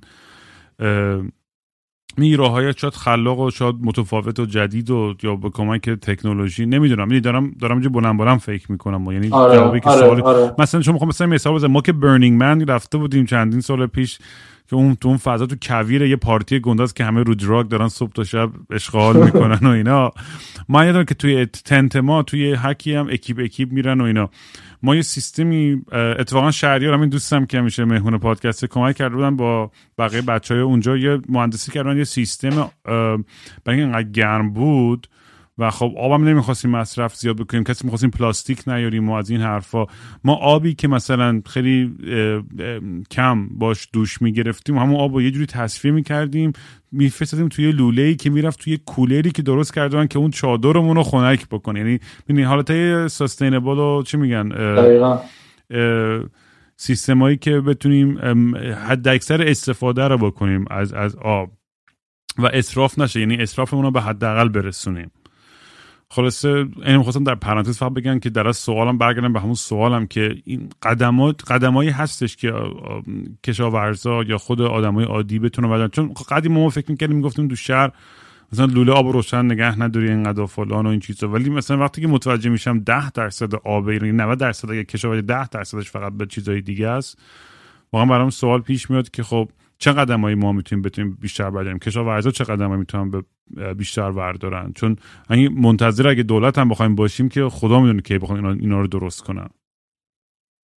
آره، کاملا درسته. یعنی که اولا خب من مسئولیت اصلی رو دوش دولت می‌دونم واقعا. یعنی نمیشه که مثلا کتمان کرد که اینا یه سری اشتباهاتی نداشتن. چون مردم که صد نساختن توی مثلا اینکه مثلا ارومیه خوش شده مردم که صد نساختن که ارومیه خوش شده. یا مثلا یه جاده از وسط دریاچه ارومیه یعنی مثلا اینکه کوچکترین مطالعه زیست محیطی قبل از هر پروژه‌ای باید انجام بشه شما انجام بدید می‌فهمی که یعنی از چه می‌دونم از مثلا داداش ده سالت اگه بپرسی که به نظر وسط یک دریاچه جاده بزنم چه اتفاق میفته بهت میگه خوش میشه اکوسیستمش مثلا به هم میریزه. منظورم اینه که ولی در عین حال خب مردم حالا دنبال سودشونن. آدما کلا دنبال سودشون میگردن. یعنی وقتی نظارت نباشه یعنی بازم دولت وقتی نظارت نمی‌کنه. روی مثلا فرض کن توی دریاچه ارومیه صد زدن خب ولی سهم دریاچه ارومیه رو به پایین دست ندادن و حالا اگر یه مقداری دادن یعنی صد و مدیریت کردن بهره برداری از صد و مدیریت کردن یه سری از آدما اون پایین پایین دست صد مثلا کشاورزی کردن مثلا سیب کاشتن یا درخت انگور مثلا می‌بینی هندونه کاشتن مثلا. می‌دونی ما خودمونم روی اینکه خودمون حداقل می‌تونیم رو خودمون یه سری نظارتایی رو بکنیم. ولی در نهایت و دولت مردا که خارج از مردم نیستن اونا هم هستن. کاری که فرض, فرض کن ما هر کسی ولی نمی‌تونیم وایسیم بگیم که حالا دولت مردا کار نمی‌کنن حالا ما وایسیم ببینیم که تا چی میشه مثلا. یه یه ضرب المثلی البته هست نمی‌دونم یه آیه است نمی‌دونم چیه که میگن که آدما به, دولت مردا یا حکمرانانشون نگاه می‌کنن که اونا چی کار می‌کنن. یعنی مردم ملت یه جامعه به حکمرانانشون نگاه می‌کنن که اونا چی کار می‌کنن. ولی خب بعضی وقتا نگاه نکنیم. ببینیم که مثلا خودمون چیکار می‌تونیم بکنیم. چون مقیاس کوچیک. تو ایران. آره آره واقعا تو این قضیه چیزه یه فاجعه است انگار. اینی که این خب این یه مثال خیلی جالب بود که شما زدید که آقا شما مثلا از همون آبی که دوش می‌گرفتین گفتیم برای کولر از همون استفاده کنید همینجا توی آلمان خب یه جایی که متوسط بارندگی بالایی داره یه کشور مرطوبه. نگاه می‌کنید وقتی که بارون میاد اینا یه سری بشکه‌ای دارن که این آب ناودون مثلا یه ساختمون دو طبقه آب ناودونشون رو توی دو تا یا سه تا بشکه جمع می‌کنن و از این آب که پاکترین آبه یعنی تمیزترین آبه دیگه از این آب برای آبیاری درختاشون تو حیات استفاده می‌کنن. خب این یکیه. دو اینی که مثلا توی شهرها چی کار می‌تونیم بکنیم حالا؟ این این حرفی که درسته که ما هفت درصد از آبمون رو توی مثلا بخش شرب استفاده می‌کنیم ولی خب این آب آب ارزشمندیه. چون انرژی براش مصرف شده یا این آب آب گرونیه. مثلا اگر آب کشاورزی قیمتش 50 تومن باشه یا 60 تومن آب شهری 6 700 تومن. بازم که میگم گرون فکر نکنید خیلی گرونه. ولی چیکار می‌تونیم بکنیم؟ اینه که از همون آب می‌تونیم برای رشد گیاهامون استفاده بکنیم. ببین شهرها به خاطر سهم آسفالتی که دارن اینه که آسفالت سیاه رنگه. خیلی از انرژی که مثلا یعنی اشعه ماورا بنفش که وارد میشه مثلا وارد سطح زمین میشه خیلیش انکاس پیدا می‌کنه. بهش میگن ضریب آلبیدو حالا مثلا. این مثلا دانشمندا بهش ضریب آلبیدو یعنی یه بخشی از نور یا انرژی منعکس میشه. و اگر سطح شما بیشتر باشه این ضریبتون میاد پایین. و یعنی چی؟ یعنی شهر شما گرم میشه. حالا یه سری عوامل دیگه هم هست. حالا ماشینا شهر رو گرم می‌کنن به خاطر موتورشون یا هر چیز دیگه و خب ما چیکار می‌تونیم بکنیم؟ اینی که فضای سبز که ضریب آلبیدو بالاتری داره تا می‌تونیم ببریم بالا. یه چیزی که توی الان توی آلمان خیلی دارن روش کار می‌کنن بحث گرین روف یا مثلا سقفای سبز مثلا. درسته؟ این اینه که یه سری گیاهایی رو روی سقفایی که همیشه تیرن و مثلا سیاهن زشتن ما بتونیم از اینا استفاده بکنیم به عنوان فضای سبز که این ضریب رو کم کنیم و مثلا واقعا تاثیر داره. یعنی شاید دو درجه دمای متوسط شهر بیاد پایین. وقتی دو درجه میاد پایین یعنی چی؟ یعنی کولر رو شما کمتر استفاده می‌کنیم. ما هم که کولرها همه آبی یعنی آب کمتر استفاده می‌کنیم و به اینا در نهایت باعث میشه همه ما به اینا فکر کنیم. و وقتی فکر می‌کنیم می‌تونیم وقتی من یک کاری رو خود انجام میدم می‌تونم تذکر بدم به همسایه‌ام که شما هم این کارو نکنید ماشین تو نشور. و اینی که ارزش آب رو بدونیم مثلا یه سری جاهایی باشن مثلا یه سری NGO یا یه سری سازمان هایی باشن که به ما هی توصیه بکنن که ارزش این آب چقدره. مثلا رام من یه سوال ازت می‌کنم. اینی که ماشین داری من خودم اولی برادرم آره. okay okay. می‌دونی که مثلا سدی چند تو هر 100 کیلومتر چند لیتر بنزین مصرف می‌کنه ماشینش؟ نه خیلی تو این چیزا او خیلی. ولی یه سری ارزیابی ممکنه داشته باشی. مثلا تو از آدما بپرس. مثلا آره، مثلا کادیلاک باشه شاید 20 لیتر. ولی من تو مکانیکی خیلی خیلی میشه کامیون میرونه. ولی اینجوریه که ما می‌دونیم که مثلا اگه از من بپرسن چه ماشینی می‌گیری؟ آره. میگم من مثلا فلان بنز کلاس فلانی گرفتم برای اینکه اون 5 مصرف می‌کرد اون یکی ماشینه 7 لیتر مصرف می‌کرد. چرا؟ چون برای بنزین داریم پول میدیم. مثلا تو اروپا یه یورو دو یورو برای هر لیتر بنزین پول میدیم. اما سوال می‌کنم می‌دونی ما همون ماشینی که شما می‌دونی مثلا 7 لیتر بنزین مصرف می‌کنه چقدر اکسیژن مصرف می‌کنه؟ نه. هیچ کس اهمیتی نمیده. برای اینکه براش پول نمیدیم. منظورم اینه که در نهایت ما اگر برای چیزی پول واقعیشو میدیم هر کالایی بخواد آب باشه یا هر داستانی دیگه ای وقتی قیمت گذاریش عادلانه باشه و مثلا کشاورز یا مردم به صورت عادلانه این پول رو پرداخت بکنن اون موقع ما بهش فکر می‌کنیم و براش برنامه‌ریزی می‌کنیم. و اگه بدونیم آب چقدر ارزشمنده آب همون قیمت همون طلا است.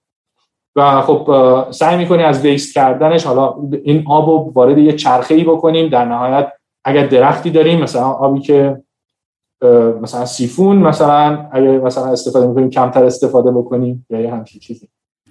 آره و می‌دونی منم نم فکرم تعریف کردم من بابا قبل از فوتش داشت یه انجیوی آب می‌زد تو ایران چون خیلی نگران وضعیت آب بود و با کلی متخصص دیگه جمع شده بودند و متاسفانه خب هیچ وقت نشد. ولی چون اینا قشنگ پیش بینی همچین وضعیت رو می‌کردن و می‌خواستن آگاه بیشتری بکنن توی این زمینه. ولی میگم وقتی که به خاطر دلایل امنیتی به خاطر ترس به خاطر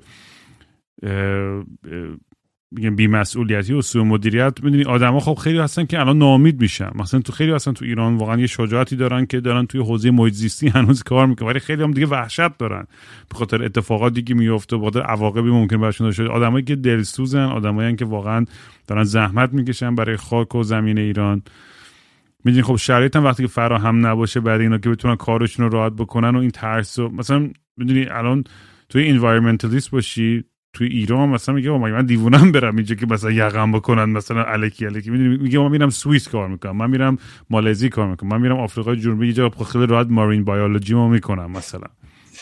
خب اینم یه ذره نگران کننده است دیگه. وقتی که برخورد درست اون احترام گذاشته نمیشه برای بچه های محیط زیستی خب و میگه مثل کارهای دیگه که با صدد افشاری هم داشت می‌گفت وقتی مسئولین میان توی مقام و پستایی که اصلا هیچ گونه اطلاعاتی در موردش ندارن. خب طبیعتا راه ها رو بیشتر باز می‌کنه برای اینکه سوء استفاده بیشتری بشه توی اون حوزه.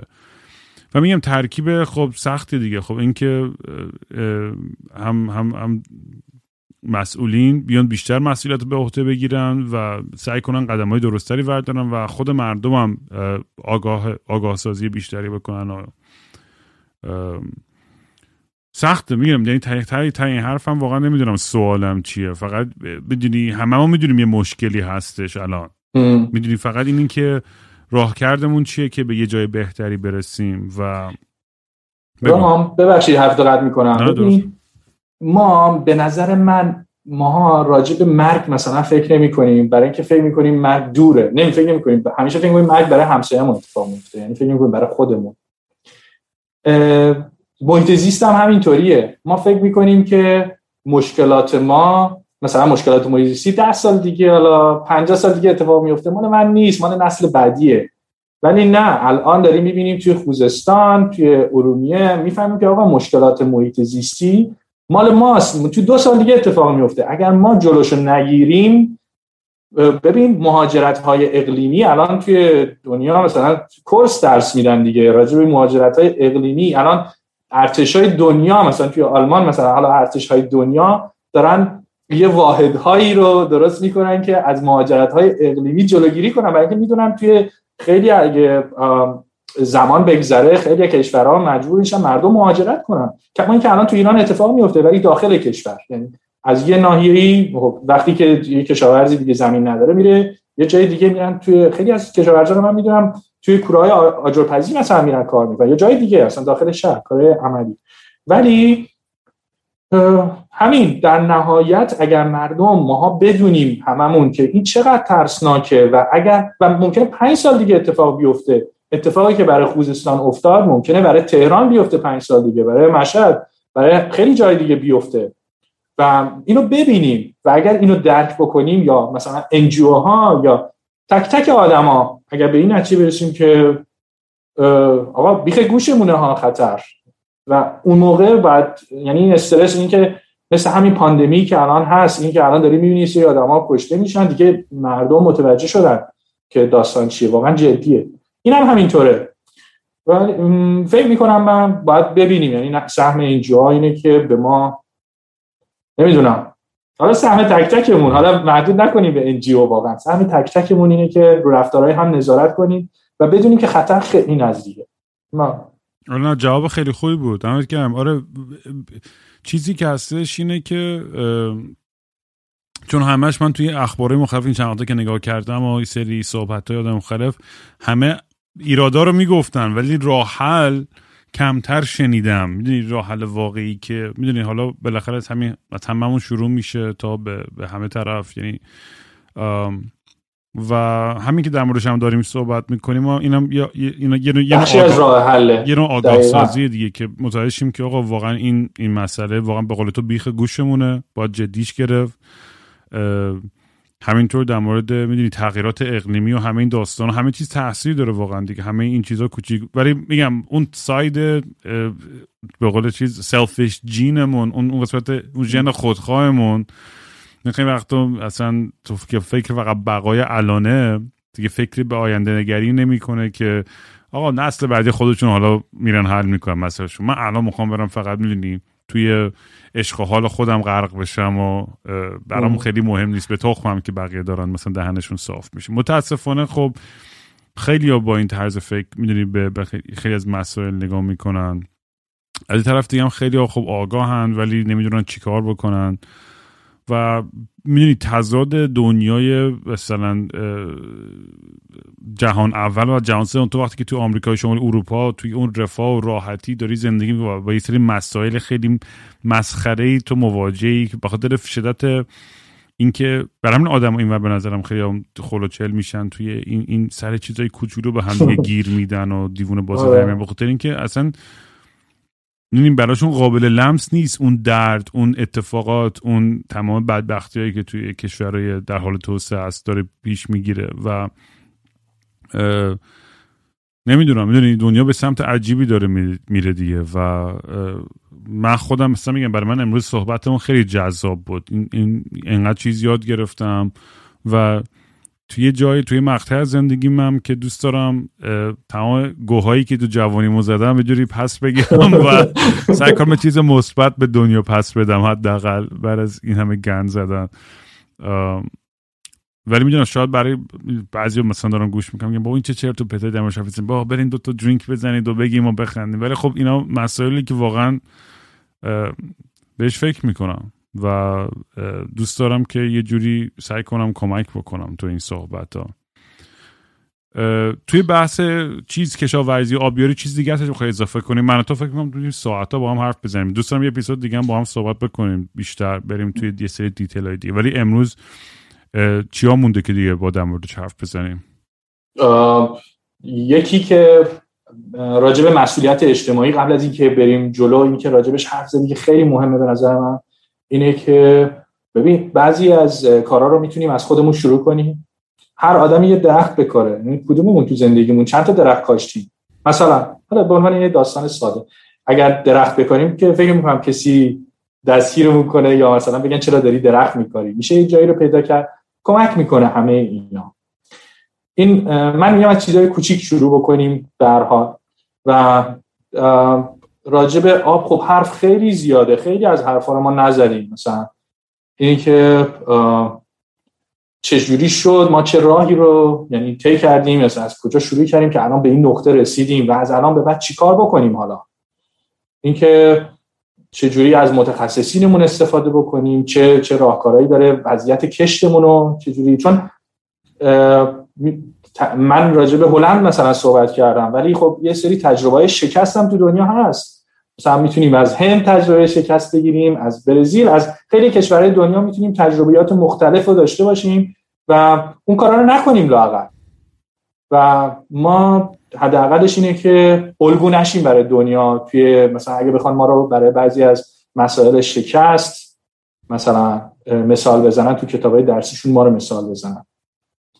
و حرف راجع به آبیاری منابع آب کلا خیلی زیاده. یعنی می‌تونیم ساعت ها بشینیم هم دیگه حرف بزنیم. ولی من فکر می‌کنم که این واقعا از ممنونم که همچین بحثی رو باز کردی و اینکه این فقط یه اوپنینگه یعنی یه بحثیه که انگار مثلا سخنان اولش شروع می‌کنه میگه ما راجع به این داستان به نظرم بیشتر فکر کنیم و بعد آدما میان و همه جمعی با هم دیگه فکر کنیم. به نظر من خودش یه یه پیشرفته یه قدم رو به جلوه. سوال آخرم شاید سوال مسخره باشه ولی بیشتر کره زمین آبه اگه اشتباه نکنم دیگه درسته؟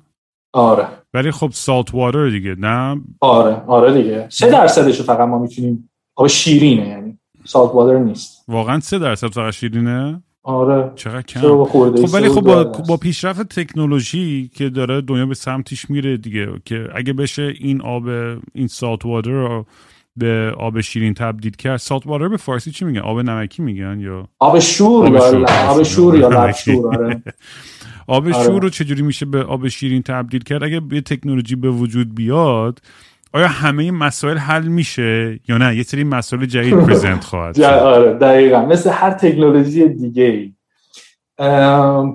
رام الان هست. خیلی, خیلی این تکنولوژی هست. از روش اسموز معکوس استفاده می‌کنن. میگن ریورس از موسس چی میشه؟ یه توضیح میدی؟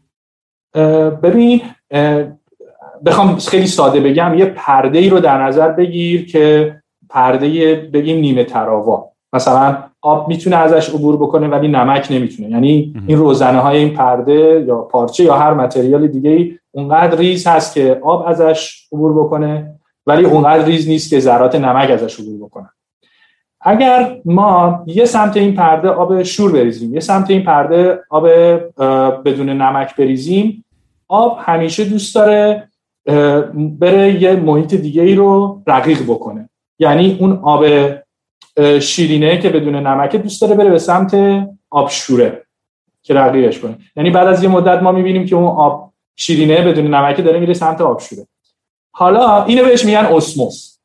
حالا ما اگه بخوایم آب شوره بریم بره سمت آب شیرینه چیکار می‌کنیم؟ بعد انرژی مصرف کنیم هل بدیم هل بدیم این آب رو سمت آب شیرینه و نمکش بمونه رو دستمون اینو بهش میگن اسموز معکوس یعنی این فرایند رو معکوس انجام بدیم خب این یه فرایندی که خب آبو از این طریق شیرین می‌کنه. مثلا عربستان خیلی از این تکنولوژی استفاده می‌کنه و ایران هم هست. یعنی الان جنوب آب کارخونه ها یا کارخونه های آب شیرین کن دارن دستگاه آب شیرین کن می‌ذارن که از این و خیلی حالا اسموز معکوس یکیشه خیلی شیوهای دیگه هم هست یعنی خیلی حالا اونش مهم نیست تکنولوژیش. اینه که این روش گرونه چون انرژی ازش انرژی براش صرف می‌کنیم خیلی انرژی این برامون گرون تموم میشه. یک دو اینه که مسائل زیست داره. یعنی چی؟ یعنی ما فرض کن الان آب دریای عمان رو شیرین می‌کنن میفرستن مثلا مثل سرچشمه کرمان یا گلگوهر مردن. شنیدی اینا رو؟ نه. آره. و ولی خب مثلا حدودا بگم سه دلار تموم میشه هر متر مکعب اینکه پمپ اونجا شیرین بکنی آب از دریای عمان یا مثلا از اقیانوس بگیری شیرین بکنی و بفرستی اونجا. ولی با این حال که سه دلار تموم میشه قیمتش برای صنعت میارزه. اما ما اگه یه واحد آب رو بخوایم شیرین بکنیم یه واحد آب شور رو بخوایم شیرین بکنیم 80 درصد ممکنه آب باشه ولی 20 درصدش نمکه یا فضولات یا یه سری متریالی که میمونه رو دستمون. اونا رو چیکار کنیم؟ اونا راحت ترین راه اینه که بدون هیچ مطالعه زیست محیطی اونا توی آب خالی کنیم دیگه. دوباره برگردونیمش به دریا. درسته؟ مثلا به اقیانوس. ولی خب اینی که این طول می‌کشه طول می‌کشه که این نمک دوباره برگرده وارد اکوسیستم و کل اکوسیستم اون منطقه رو به هم میریزه. و باز باید برای اون یه راه حلی پیدا کنیم. مثلا اینو بگیم اینا نمکش رو تصفیه کنیم بسته‌بندی کنیم بفروشیم. حالا میشه مثلا چیز کرد؟ اینی که مثلا برای همین یه مثلا این تخصصایی هست تخصص مثلا این تخصصی که روی این کار می‌کنن که چجوری بازیافت مثلا کارخونه ها رو بشه ازش استفاده مفید کرد. ولی خب اونم یه داستان دیگه است دیگه. میشه ولی گرونه. آره دیگه جالب این بحثه که مثلا اگر میریم همیشه وقتی میخوندم در مورد اینکه اگه زنبورا از بین برن انسان هم از بین میرن می‌دونی یه چیز کوچیک توی این اکوسیستم اگر جابجا جا بشه همه به همه نابود میشیم. و به این عواقبش خب خیلی وقتا فکر نمی کنیم و متوجه نمیشیم تا اون کار احمقانه رو نکردیم. خیلی جالبه. میگم باید شد این کلی سوال جدید برام پیش اومد که بهش فکر کنم. در موردش بیشتر و بیشتر حالم گرفته بشه شب وقتی که می‌خوام این غمگین ترین پادکست تو بوده. خیلی کم ما غمگین بودیم و ناراحت از, از, حال, از حال دنیا. اینم حالا بهش اضافه شد. ولی نه بحث خیلی مفید و آموزنده بود. واقعا دمت گرمه یا امیدوارم که بازم میگم برگردی که با هم دیگه بشینیم مفصل دوباره صحبت بکنیم در مورد این مسائل. امیدوارم امیدوارم بتونیم من یکم مطالعه بیشتر بکنم چون دور بودم رفتم سمت خاک یکم مطالعه بیشتر کنم بتونیم یه اپیزود راجع به اینکه راجع به آب مجازی یا آب سبز یا نمی‌دونم تجارت آب یا اینکه کشتای مختلف مثلا که چجوری این مسائل میشه حل کرد تجربه دنیا چجوری بوده؟ شاید شاید جالب باشه که بدونیم دنیا به وقتی با این مشکلات روبرو شدن اونا چجوری حلش می‌کردن. چون چرخو که دیگه دوباره نمی‌خوایم دوباره چرخ رو اختراع کنیم که می‌خوایم از تجربیات بقیه استفاده بکنیم. دقیقا. آره. دمت گرم جو موضوع خود باش با هم در تماسیم خیلی لذت بردم. می‌بینم. دو چاک مثل یه ابر الاف هی این ور و اون ور میرم.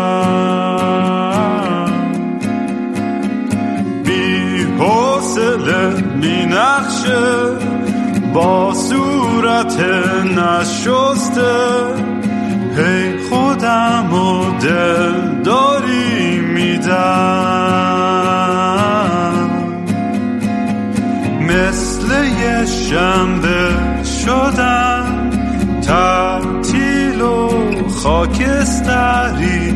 مثل یه شنبه شدم.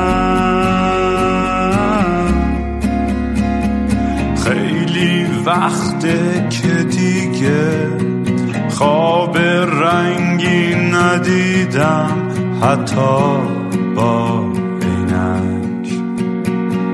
خیلی وقته که دیگه خبر خوب نشنیدم حتی به زور سمعت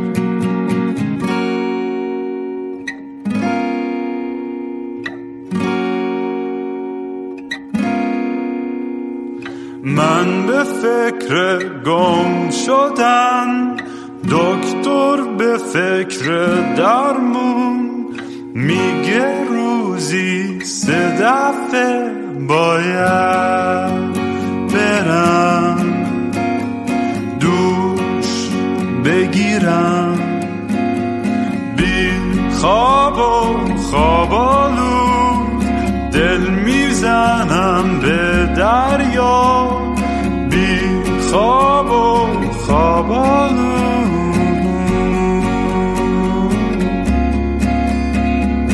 باز خواب خوب ندیدم خبری نشنیدم حتی زیر